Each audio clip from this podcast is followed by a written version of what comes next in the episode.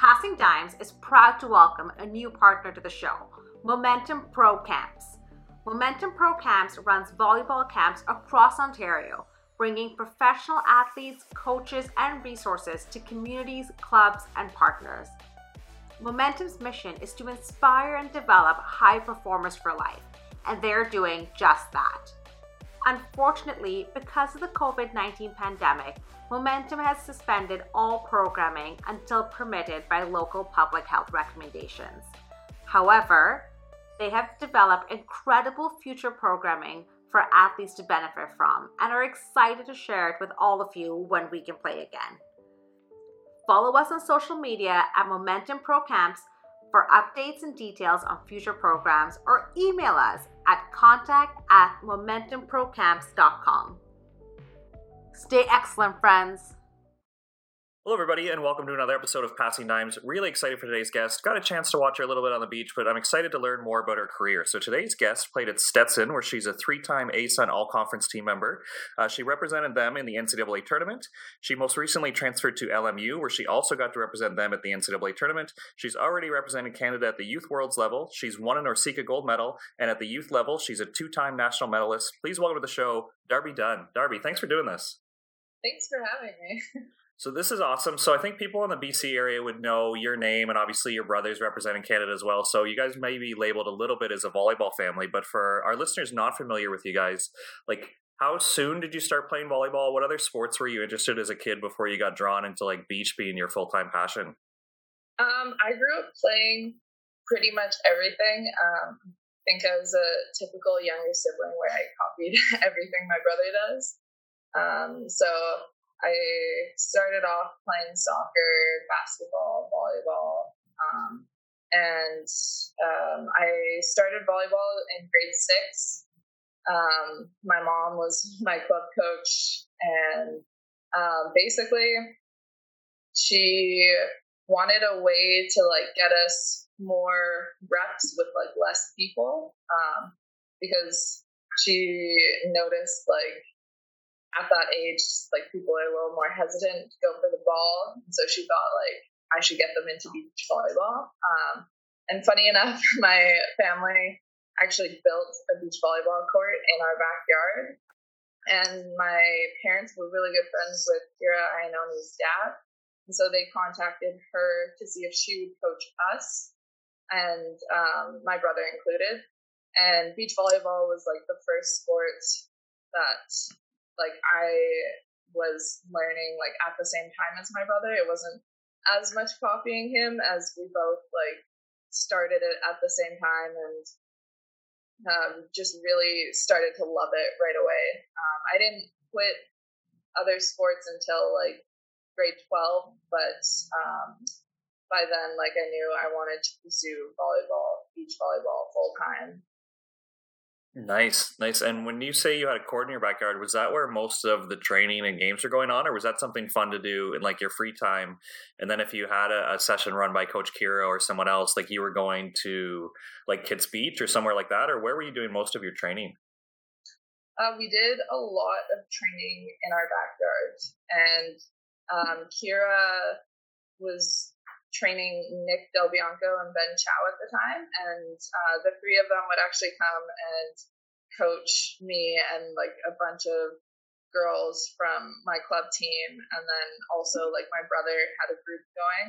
Um, yeah, so we did a lot of training at our house, and then tournaments were at uh, Spanish Banks in Vancouver. That's awesome. And I think one thing that's great about volleyball is once you figure out the net height thing with, with co-ed, you can have some pretty good battles. So even though your brother's a little bit older and playing in, like, the boys division, right, were there some battles going on in the backyard where you would play co-ed, like, sometimes with them, sometimes against them? Like, what was that like? Because I think having access to a court just gives you a lot of freedom to be creative and create these competitions, right? Yeah, for sure. And uh, my brother and I were both really competitive people, uh, and we both really, like, fell in love with beach volleyball, and we would go out there and play a lot. Like, sometimes my brother would drag me out there, like, in the mornings early if I wasn't wanting to get up. He would literally dump a bucket of water on me. No way. yeah, yeah. Um, but yeah, yeah, we played a lot of short court, and then my mom also played volleyball. Um, so, and my dad's just very competitive, very athletic guy. So we played against them actually a lot, and we'd switch up the teams. Um, and we still do. Like every summer, we usually have at least a couple family matches that happen. Yeah. And for you growing up, like, Uh, correct me if I'm wrong, but I don't think the N C double A was like as big as it was, or there like there wouldn't be a goal for you to get a scholarship as say like a fourteen-year or a fifteen-year athlete. So were your goals just to be like the best at Spanish, the best in Canada? Like, were you just playing because it was fun? Like, did you have long-term goals, or you just really enjoyed the sport that much and it was kind of helping you play indoor, which might be like more of a clear pathway at the time? Yeah, um, I don't think I really thought about it long term just for beach volleyball. Um, I know my mom always says to me that like when I was uh, really little, I just told her like, I don't know what sport it is, but like one day I'm going to the Olympics. Nice. And like that that's kind of like always been like in the back of my mind. Like I every Olympics I've always watched it with my family, and I like, enjoyed watching like every sport. Um, So that's still like a big goal for me, and just like getting better every year. Like I remember grade eight indoor volleyball, I got called up to go with the senior team to provincials. It wasn't really like I was going to play. It was more like to show me kind of what that next level was like. And um, I just remember sitting there on the bench, just like looking at like all these games happening and like watching the finals and being like, wow, like this is so out of my league. Like, I don't know how I'm ever going to get there, but like slowly and surely, like year after year, got a little bit better, a little bit better. And like, I was playing on my senior team by like grade ten, I think, which is pretty normal for like the area that I lived in, but it's just crazy looking back every step, like, just seeing where you can go and like how far you can go and how much changes in like five years and like even less than that, how much can change in just one year.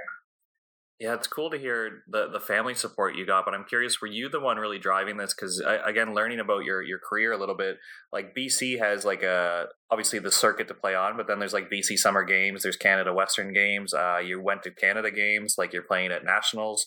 Were you the one always pushing me like, I want to try out for this, I want to play in this? I believe you actually even went to an A A U tournament. Like you're you're really taking this seriously and looking for these extra competitions to get. So was it always you asking mom and dad to go, or were they the ones also searching me like, hey, Darby, you should try out for this or see if you can go to this one too? I think it was like a very combined effort. Like they didn't want to push me if I, it wasn't what I wanted. And Uh, my mom didn't want to push me into volleyball just because she did volleyball. So they really like let me have some autonomy with my like sports and everything. And um, yeah, like I just wanted to keep doing more and more and more and more. And like, like you said earlier, like I didn't really know about like college beach being an option. I always just thought like, oh, I, I guess I'll have to go to indoor and then like transition to beach after. Um, but yeah, I like loved going to California and like playing in some of those tournaments and just like trying to get um, as many opportunities as possible. Yeah, like let's pull on that for a second, because again, I, I didn't know this at the time, but uh, you actually played a year at Douglas. Like you played at the college level indoors. So when you were thinking about recruiting and playing at the next level, like it looked like you were going to follow maybe, lack of a better term, a traditional pathway for many Canadians, as you do your college or university, and then you play beach when you graduate. So uh, it looked like you would come to terms to play indoor. But when you were at your first year at Douglas, did you start emailing coaches, or did they start contacting you? When did beach at the next level become an option while you were still playing like indoor, right? Mm-hmm. Um, Kira was still one of my like beach volleyball coaches, and she really wanted me to pursue whatever I wanted, and like she knew it was beach volleyball for me. Um, so like in grade eleven, I think that's when I started doing like tournaments in California, um, and like trying to get some exposure there. And like I did um, a recruiting showcase in Florida, um, and then I think there was like a tournament there after, and I got like a little bit of exposure at both of those, um, and like had some coaches talking to me at the showcase, but like it wasn't quite enough to make it like financially viable. Um, I know, I know, like, American education is so expensive, and like being Canadian, like it's pretty, pretty hard. Um, so yeah, I was just like really wanting to make that happen, but I didn't know that it, like that would actually end up being an opportunity. Um, yeah, and Kira just was like my beach coach and just such a great coach. Um, And like she was helping me, like working with me, and it was never like, come play for me for five years and then we'll get you on the beach. It was like, come play for me for like a year, um, and like I want to help you find something on the beach for the next four years. And did you ever? Like, obviously the N C double A at the time, like, it didn't have as many schools as it did now as you're graduating. Like, I'm sure it's grown a lot, but was there ever any hesitation with you being a B C athlete that you really wanted to go to California? Like, I'm curious how you ended up, like, across the continent and then landed up at, like, a Florida school. Yeah. Um, I think for me, when I first was looking, like, California just seemed like such a sweet deal, like, it was closer to home, and just, I don't know, the California lifestyle. I feel like being from D C, like, it's just so ingrained. Like, everybody loves, like, going there to visit. And, um, yeah, it, it, like, I hadn't been to Florida.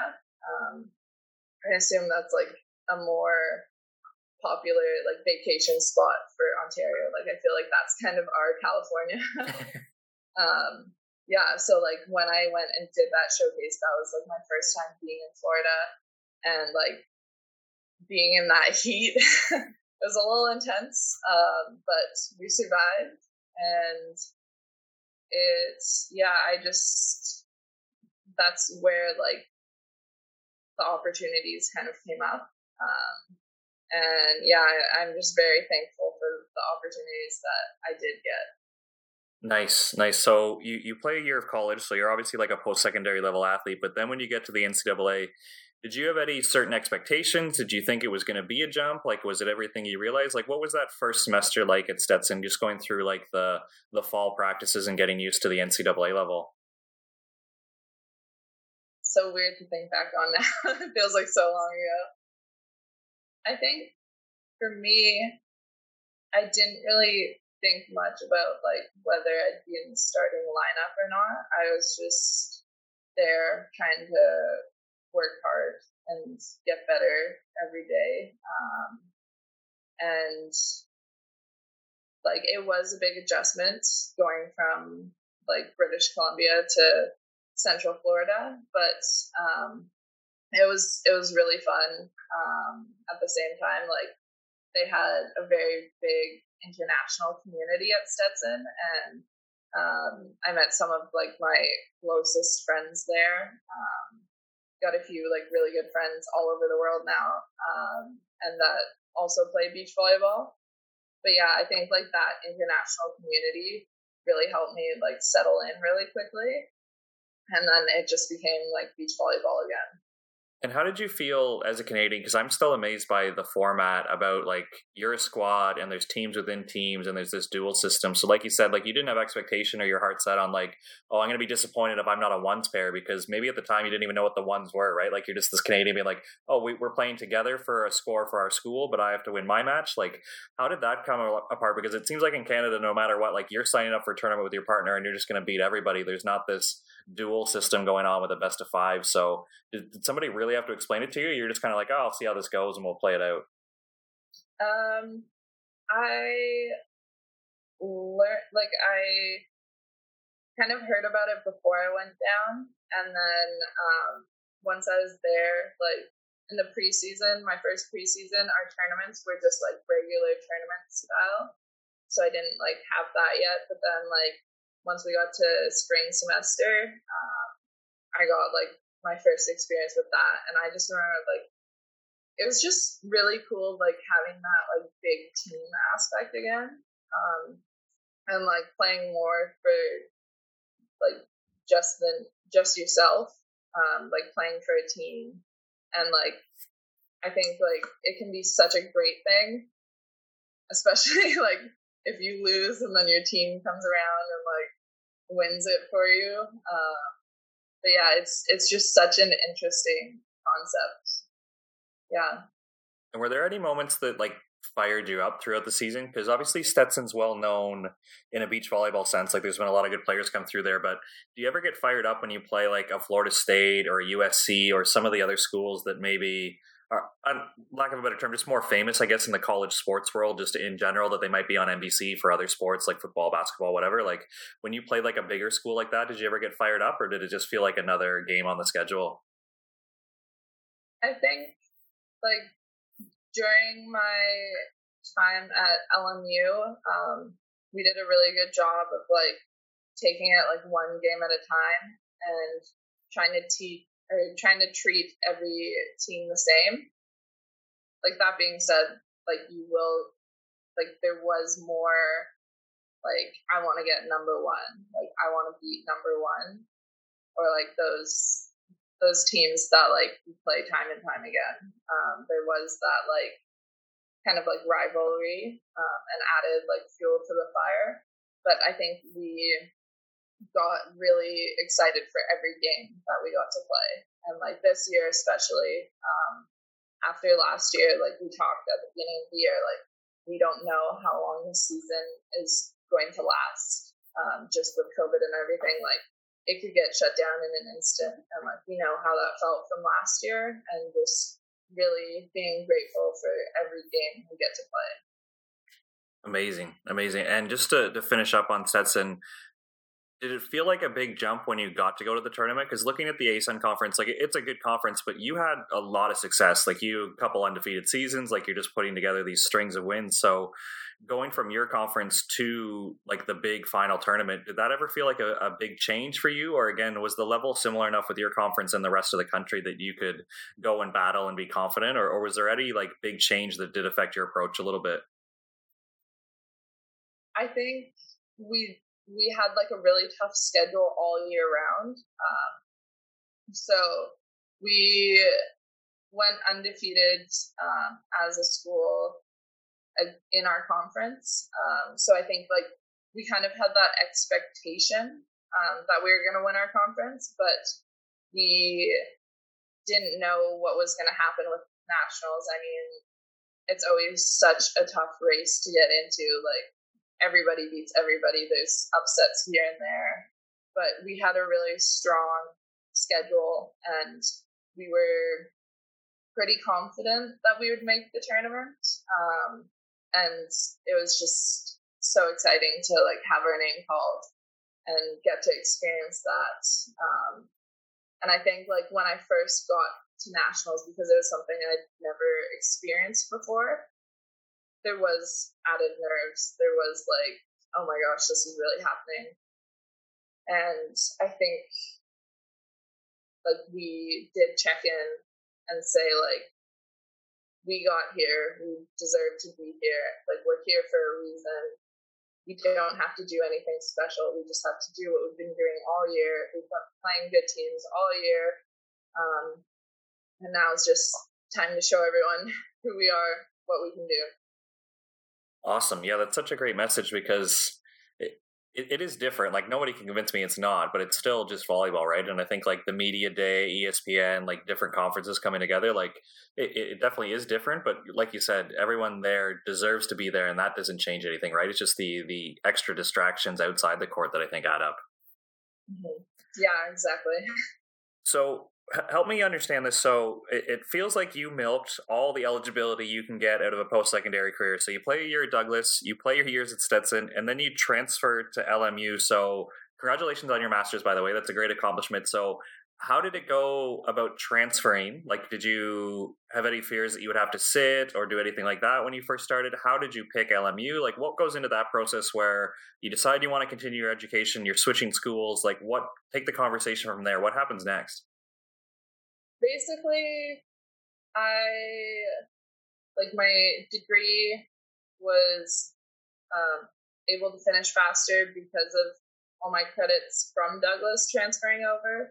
So um, I was trying to get into speech language pathology programs in Canada, but um, I didn't have like everything required to get in. And also it's pretty tough to get into in Canada. Like there's not very many programs that are available.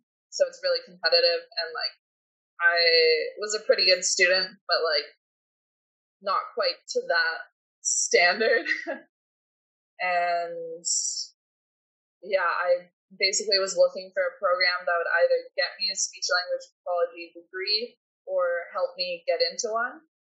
And so basically, like, I obviously talked to Christina about it beforehand, uh, my coach at Stetson, um, just saying like, I do have to put my education first. Um, that is why I'm here, not just volleyball. But then I went to like our compliance people and like had to sign something, and then they put me in like the transfer portal.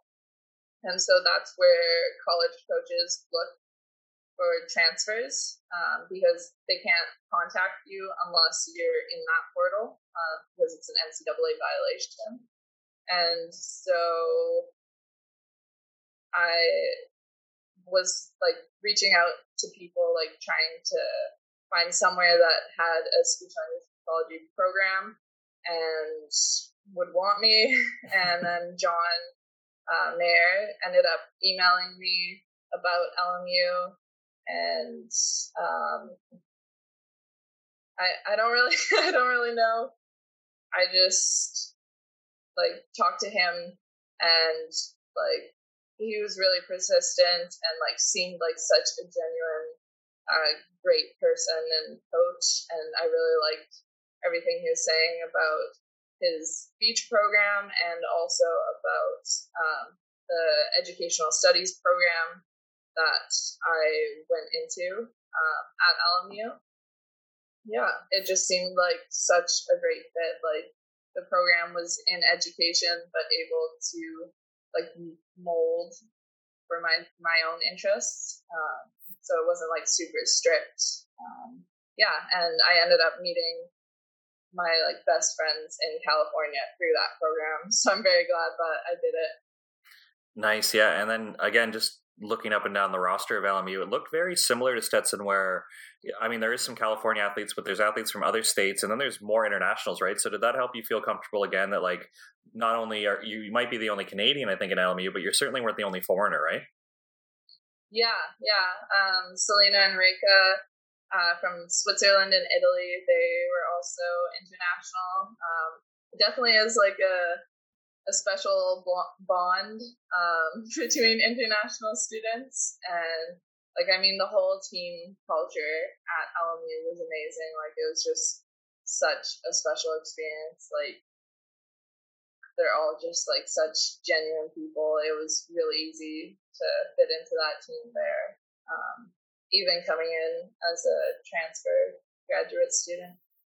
Nice. And, and- I'm a big John Mayer fan. We've had him on the show, and I listened to his podcast, Coach Your Brains Out. And, and not to downplay your other coaches, but I just want to take a deep dive into John's, because I think in the sport community, there's so much theory out there. And every once in a while, I'll hear or read something and be like, I don't know if that's going to work. So I want to get a top-level athlete like yourself's perspective.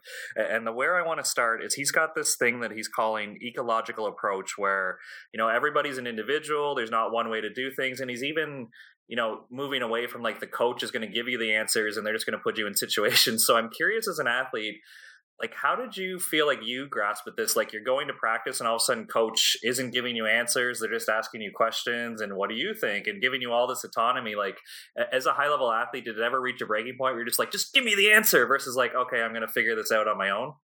I actually really loved it. I'm not gonna lie, there were there were points um, where I'd get really frustrated, but uh, John would always say to me, like, after practice, like, if I'd mentioned, oh man, like, that one drill just got me so frustrated, and he'd be like, well, that's our job, just to add, like, the right level of frustration. Like, if I if I'm never frustrating you, then I feel like I'm not challenging you enough, um, and I'm not doing my job there.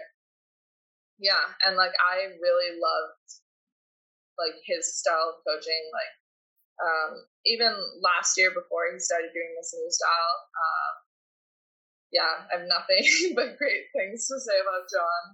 But yeah, like, this year, I just found it was just really cool, like, coming to practice, and it was, it kind of felt like, like, almost like playtime at the start. It was like, what, what's gonna, what's he gonna bring now? Like, something new, something completely different.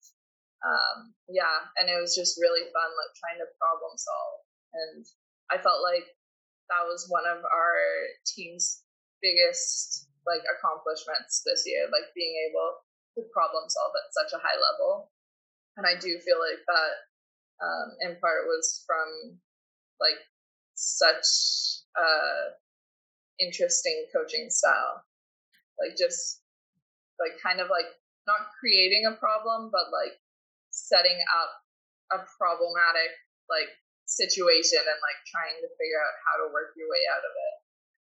Yeah, I was hoping you could give us some some specific examples. So, like, when we had him on the show, I asked him about autonomy, and he's just like, listen, autonomy isn't you show up to practice and say, hey, squad, like, what are we working on today? Like, he's going to be planned and he's going to be organized. But yeah. Where does the autonomy come in for you that, like, Darby needs this feedback or needs this scoring system for her drill versus, like, Josh over here, Josh is working on this, so that's, like, his autonomy. Like, how, how did you feel like that was being applied, that you could give feedback of what you're working on and then things were, like, athlete-centered towards you, if that makes sense? Um... That does make sense. Uh, let's see. We had, uh, because of COVID, we had to keep practices pretty small. So um, I think especially at the start, he was really specific with, like, the people he put together, um, so that he could, like, kind of focus on similar things. And I think a big thing for me, um, being, like, a pretty medium-sized blocker, was um, focusing on my read blocking. And um, one very specific drill that helped me a lot was, we call it blocker challenge.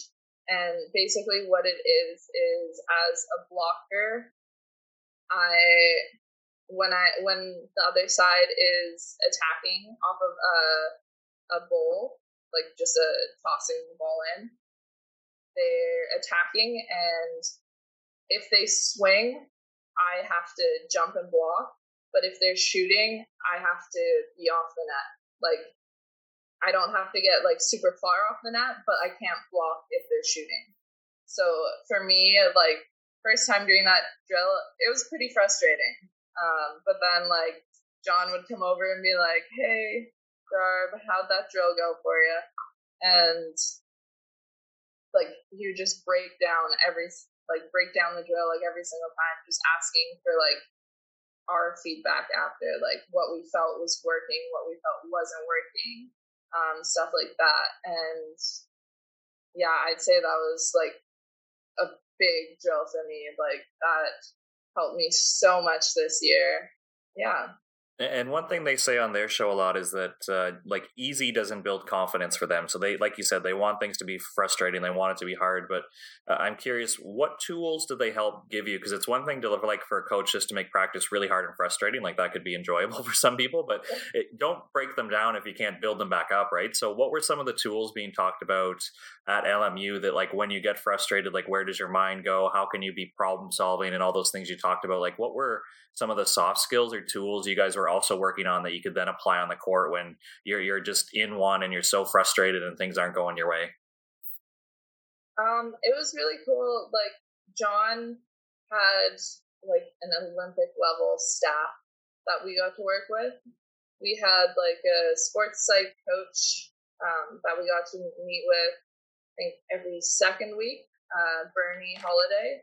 He was just like so amazing, and like so many of uh, like our team mottos come from him, and like just like so like influential and supportive. And yeah, um, I think like the biggest thing at L M U was like having that learning first focus.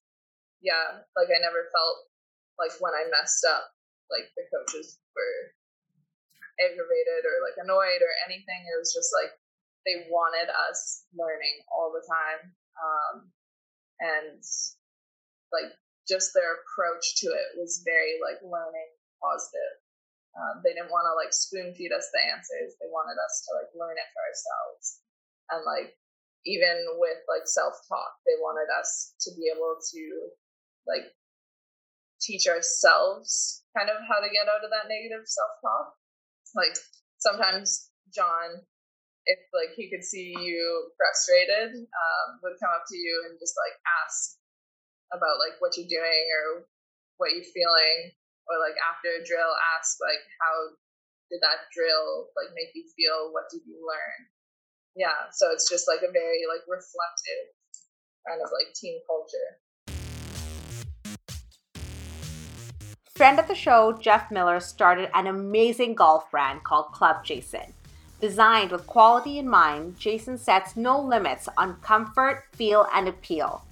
They are devoted to growing the game of golf and creating opportunities for those who could benefit greatly from a little extra support.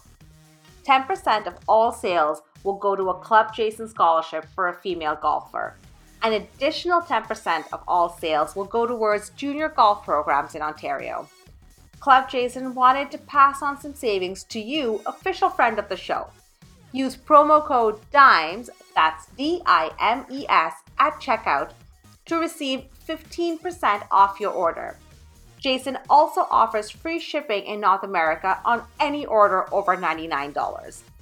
Visit club jason dot com, that's C L U B J S O N dot com, to check out their amazing clothing and to learn more. Jason, join the club. And if it's not too personal, would you mind sharing like one of the mottos that you got attached to? Because I think mottos are funny. Like you go to different universities and you see on the weight room wall, like, well, only the strong survive, or protect this house. And I'm like, what does that even mean? Versus like when you make one as a team that you can like boil down to a daily behavior that everyone buys into. Like, I think that's where the money is, right? So any L M U mottos you could share with me and the listeners? Um, I think the one that really spoke to me was uh, black belt skills, white belt, um, white belt attitude. So like really having those like refined skills, but like approaching volleyball like I'm a newbie, like like I haven't been playing it for I don't know how many years it's been. That's that's awesome, yeah. So. With learning being so important, I'm wondering, what are you doing personally as an athlete to help your own feedback loop? Like, are you an athlete who's big on, you're going to watch video before and after, you're going to journal, are you going to do some visualization? Um, I, I know John's big on like, let's be grateful and, and that type of things. Like, what would you maybe do? Like, I don't know, let's pick a random example. Practice starts at four o'clock. Like, what time do you start doing your process to get ready for four o'clock? I'd say like our visualization usually started like five to ten minutes before practice, like after setup and everything. Um, so I'd probably get there like half an hour early to like set up and like stretch out a little bit. And then like in the middle of like getting warm, we'd go and like do some visualization. Usually like right by the ocean, sitting in the sand. Yeah. And like a different, it was like a different type of meditation every single time. Um, sometimes it was just like visualization. And uh, this year we had Carissa, and she would talk us through it. Last year, Betsy talked us through it. And then sometimes we had like different types of uh, breath meditation that we do in groups. Yeah. And then like, warm up. I've gotten pretty short on my warm up lately. Like John's not much into warm-up. He's more into volleyball. um, so, yeah, like, it, it doesn't take a lot to get me to warm up. Like, I think just, like, a few runs, um, maybe some, like, yoga before that, and, like, any kind of, like, movement that I feel that I need. Like, usually I'll do some, like, uh, shadow chases or, like, blocking and then healing. Um, yeah. Now, now I'm curious, again, like, I think the old school mentality would say, like, if you're learning, you're not performing because your mind's not there. Like, you're not playing free and reacting and responding and being an athlete. So where would you say you find that line? Like, it's practice for learning and you're okay making mistakes and, like, really analyzing without maybe judging your performance, like, versus on game day, do you find your mind goes to a different spot, or are you in the same place? Like, where... Maybe for, for coaches or younger players listening right now, like, is there a difference between how you perform in practice and in competition? Like, is there a difference between learning and performing, or have you guys found a way to, like, combine the both?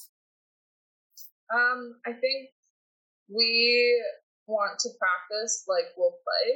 Um, and that's always been, like, a big goal for me, uh, practicing it in practice so that, like, when I get to a game, it's comfortable. It's not something new. Um, and I think, like, learning is always important. Like, if you're playing against a team and you're not learning, I don't think you're, like, really picking up what they're doing or, like, getting better. Um, and I think, like, for me, um, sometimes I can be over analytical, and that's, like, a big thing that I've learned at L M U. Like, um, there is a time to think, and then there's a time to play, and you don't want to, like, muddle the two together. Um, like, I think taking a couple seconds after the point's done and, like, thinking about it, but then, like, once you're ready to move on, it's blank slate and just, like, moving on um, as if it's kind of new. Nice. Yeah, like, I, I think the the laws or the principles of motor learning would say, like, if you... If you peel and you don't get a dig, like, I don't think your mind should go to, like, how your hands were, right? Like, it comes back to, like, the decision or the cue to peel, right? Is that fair to say, like, where your mind goes during a game versus, like, maybe not how to move, but maybe what you're doing? Is that fair to say? Yeah, yeah, that's true. Um, more, like, external kind of. Yeah, I'd say, like, we practice a little bit more like that, too. Um, like, when I'm focusing... where I want to serve, I'm not thinking about, like, how I'm jumping or how I'm tossing the ball. I'm thinking, like, further away from me. Um, yeah. So this season starts, and like you said, everyone's aware that COVID could hit at any second and kind of cancel it. But as you're getting through the rhythm of, like, there's a competition, there's going to be an N C double A national championship, like, was it ever addressed within your squad or your school about, like, some of the, the major issues happening off court, like the N C double A men and women's basketball tournament, like the comparison of facilities and access there, and then your your event gets announced and all of a sudden there's going to be no fans and it's really limited, like, what the venue is going to look like?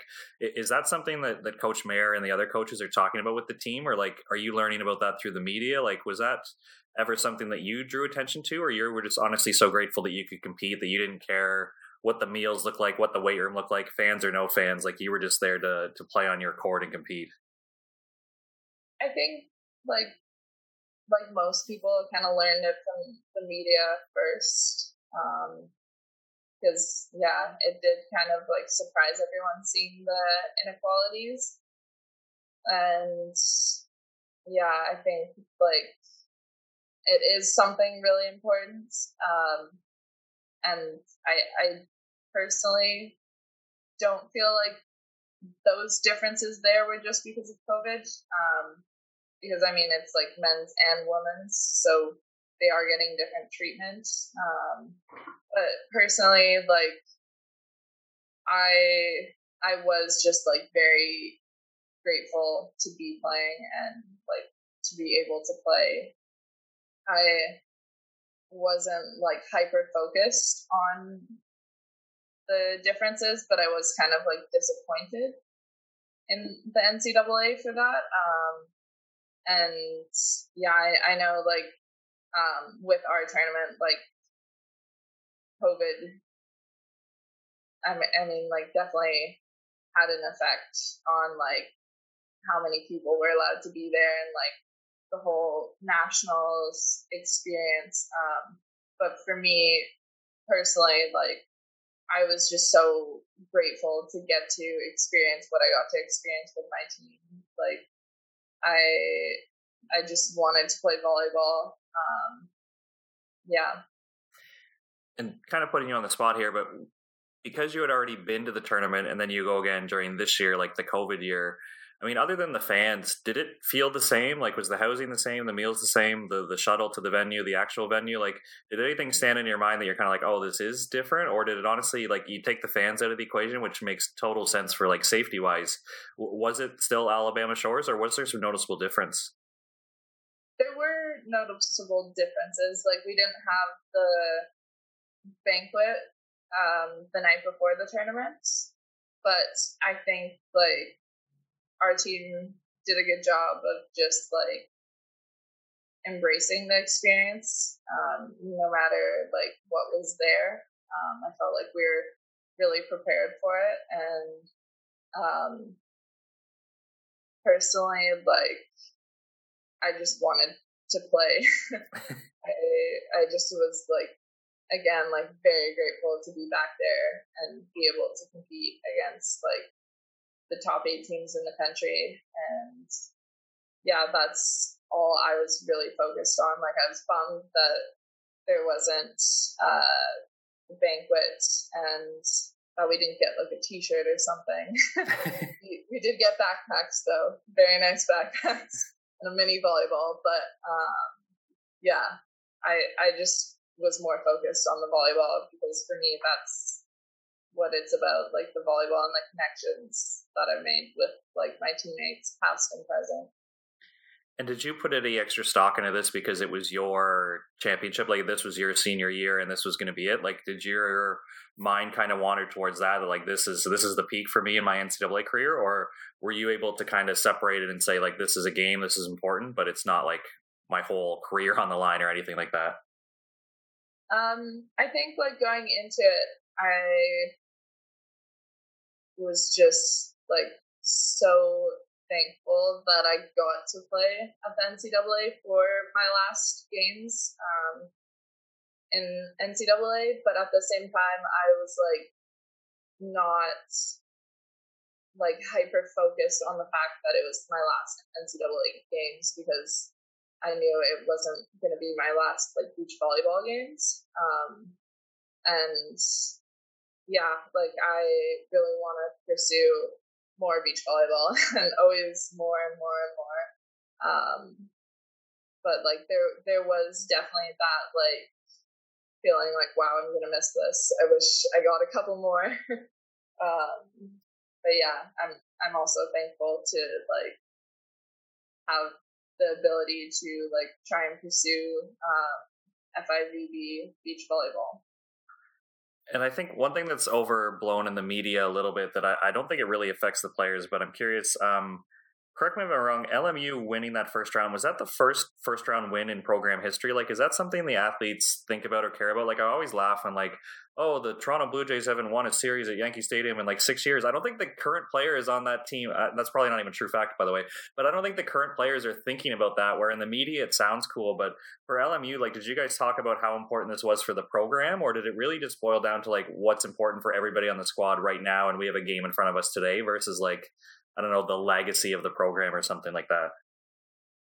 I think, like, everything we did at Nationals was kind of, like, groundbreaking for the program, because it was the, the program's first, like, N C double A Nationals appearance. Um, so um, I think, like, after that first win, everybody was super excited and, like, just so pumped and, like, I don't know. It's it's a great feeling to feel. Um, but at the same time, I was, like, telling everyone, I was like, okay, remember, we have one more game.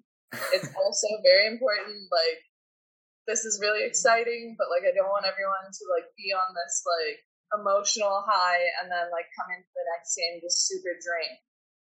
So yeah, I I did feel like I was, like, not trying to, like, level everybody out, but, like, let them, like, experience, like, that that feeling, that like first round win, but like we also wanted a second round win. Yeah, that's so interesting, right? Like, as an athlete, have you found the line between like, I'm fired up, we just accomplished something special, oh, but we have a job to do? And I think in our sport, the the biggest glaring thing for me would be you qualify for like a four star and you're like so fired up because you've made it. But then you're right, you got to go back to work the next day and you got a next one, right? So N C double A, you guys win the first game. Awesome, we're in one. Like, let's go get this versus like, do you celebrate? Like, where do you draw the line of like appreciating what you have and being grateful versus... we're not done here. This is a business trip and we got more to do. Yeah, actually, funny you say that. We we did use the line business trip a lot. Um, yeah, um, we had like a big mentality of just one game.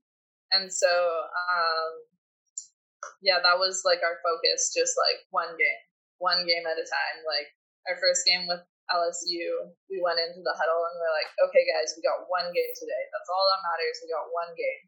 And then again versus U C L A, it, uh, in that in that next round game, we were like, okay guys, we just got one game today, like that's it, that's all we have today. Um, yeah, so I think that was a really big focus for us. And I think for me personally, um, like I think I'm like a pretty stable player. Like I do get excited for like big plays and like big wins, but at the same time, like I think like I I come back down pretty quick and like want to get focused on like the next game as soon as I can.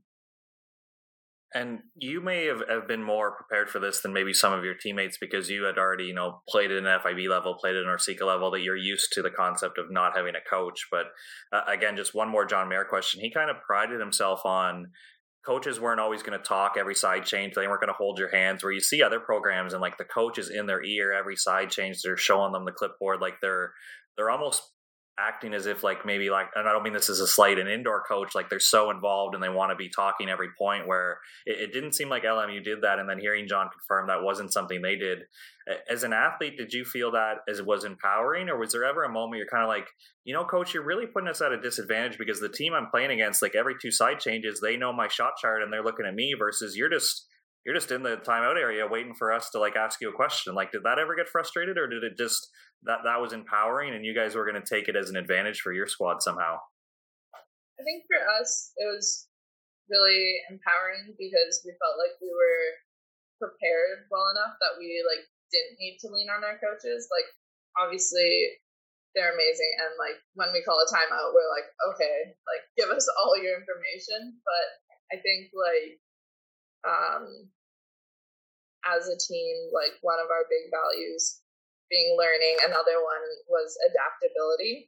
Um, and yeah, I, I just felt like we were all really well prepared to take on those challenges. And like, if he did have something like that he didn't think we were catching or something, like then maybe he would like call us over or something. But like, we felt very confident in our own abilities to make the changes. Um, yeah. Nice. And again, learning about your path, like I don't think it's a traditional Canadian one because you actually represented Canada and then went back to post-secondary. But uh, I'm just curious, did that international experience help with your N C double A career and just beach career overall, where, you know, you, you felt the pressure of coming to Toronto and playing an Orseeka trial to win a chance to represent Canada? You go, you, you take down, I think, the, the Mexico La Paz event. Uh, you were at the Canada three-star in Edmonton, so you've played at a high level. Like, did going back and forth help, or do you feel like the, the pathway is there by a reason and you should go post-secondary before you go international and kind of climb the ladder that way? I think, like, personally, I followed a very untraditional path, but like I think that's part of what makes me like the player that I am. And I think like all my experiences have helped my like future experiences. Um, and I think like whatever way you can get more volleyball is the best way. Yeah, and I do think that like my N C double A experiences have helped my like F I V B, Narcica experiences, um, and like vice versa. Like um, pressure is pressure, and like going from N C double A to F I V Bs helped me like with that bigger pressure. And yeah, I I just really like putting myself in those high pressure situations and seeing like how I respond um, and what I'm capable of.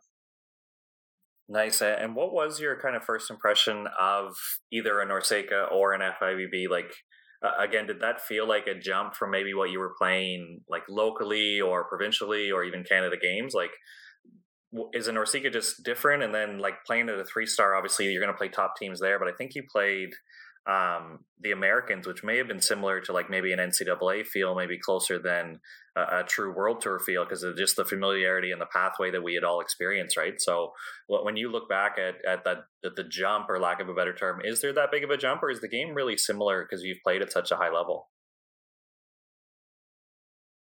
Um, I think like now the N C double A is really growing and there's so many like great athletes in N C double A beach volleyball that it's getting to be like a bit less of a jump. Um, but like at the same time, like there is still a jump like between uh, college and F I V B, but I think that's like kind of necessary um, and like a part of the process. Um, so I, I do think like there is a difference, but it's not necessarily like a bad thing. Now, learning about your career and your process and how just switched on you are with learning, I don't imagine you've ever done this, but did the Narcica give you credibility that you've already won in an international tournament, that like when you go to the N C double A, like you, you feel like you have some credibility or something to anchor to? Like, I, I know you would never say, hey coach, like I don't need to do this, I'm an international gold medalist. Uh, but did that just give you confidence, right? Because you've already like been on a podium at an international tournament? Um, yeah, I think like that did give uh, some confidence and just like some reassurance, because I think like at times some of these tournaments can be really tough. Like that three star that you mentioned got a little beat up in that qualifier. Um, so yeah, like having those like positive experiences definitely like reinforces like that reminder, like I can do this, like. It's it's not always like gonna be a huge struggle. Like it does get easier, um, not necessarily easier, but get better. Yeah. Nice, nice. And then just for our listeners, like you, you've made the trip home. You're you're in quarantine, but I'm curious, uh, what what's next? What's the big plan this summer? Like, are you going to be doing some coaching with Side Out? Or are you going to have an opportunity to train full time and, and you know continue this beach thing? Are you taking a bit of an off season? Like, what's What's next for you, I guess, in the short term here? So um, I'm currently looking at booking a flight to Bulgaria. Um, and there's a training camp that's kind of going on there. Um, and yeah, that's kind of what I'm looking at. Um, not as soon as I get out of quarantine, but like a week after maybe. Um, And yeah, I'm just trying to play more volleyball.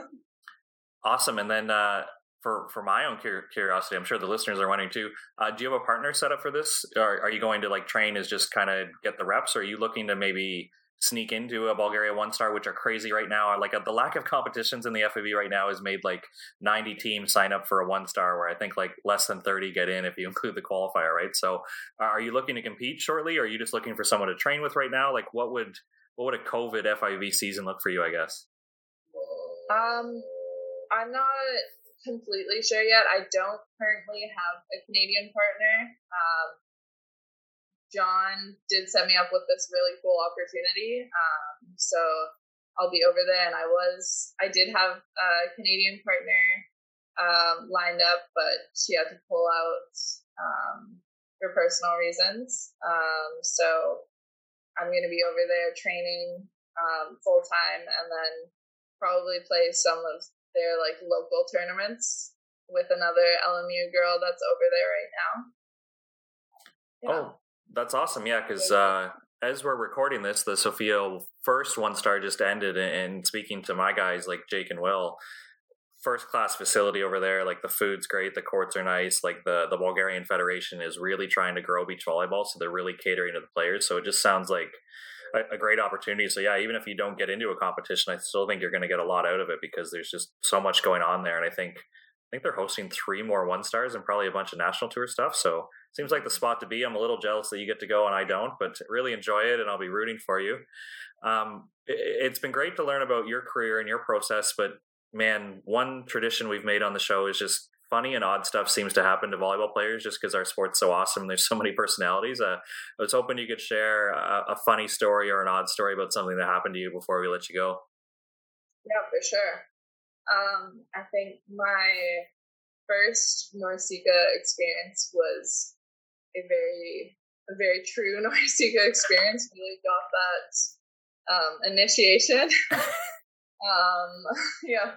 First of all, um, I think it was a couple years ago in like September, sometime in the fall. And I was in school. I had some big assignments I was trying to turn in. Wi-Fi was not great. Ended up just not being able to work on the Wi-Fi at all. But that wasn't even the tough part. Um, we show up to the, the meeting, uh, the pre-tournament meeting. And like all the teams are there. And everyone's just talking like, it's already like fifteen minutes past, and it's thirty minutes past, like forty-five minutes past. Okay, we're finally starting the meeting. And then they're talking, they're going on and on and on and on about the tournament, the facility, and um, think, thanking like every person they know. And then um, they like end the meeting and they're like, oh, by the way, like our guy in charge of the tournament isn't here yet. So uh, when he gets here, like we're going to slip the tournament draw underneath your door at like five in the morning. So like write your names down on the piece of paper that's getting passed around and we'll be sure to give you a draw. Oh and, and somebody just goes, oh, so like what time's first game? And they're like, uh, probably nine. And we're like, probably? He's like, yeah, probably nine. We're like, mm.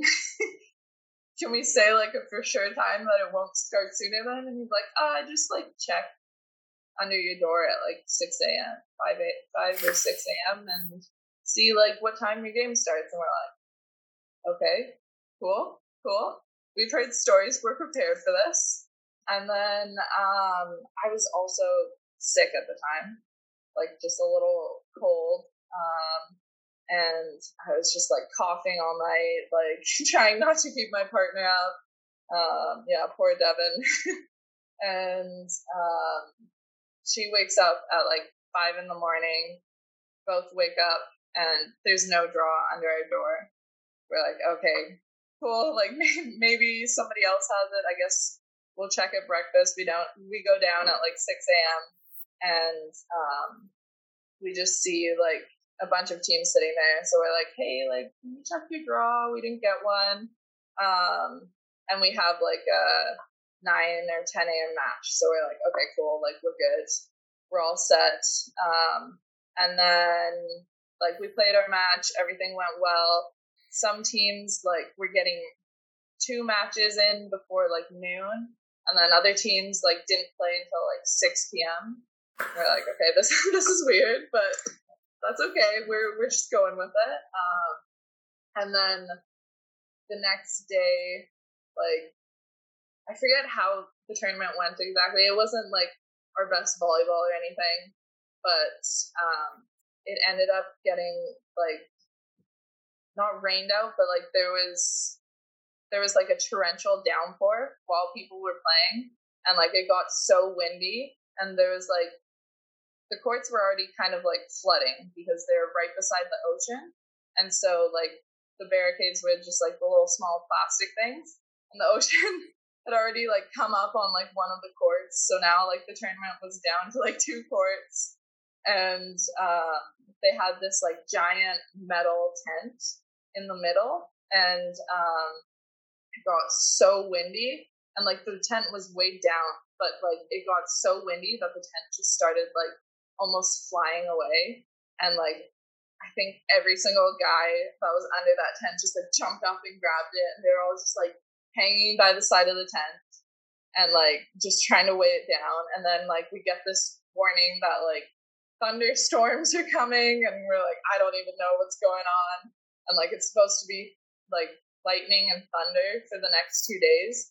So like our games ended up getting like I think canceled and just like pushed for points. Like whoever whoever scored more points in their games ended up getting like the the higher finish or whatever. Um so we scored enough points, so we finished like I don't know, fifth or something instead of like ninth.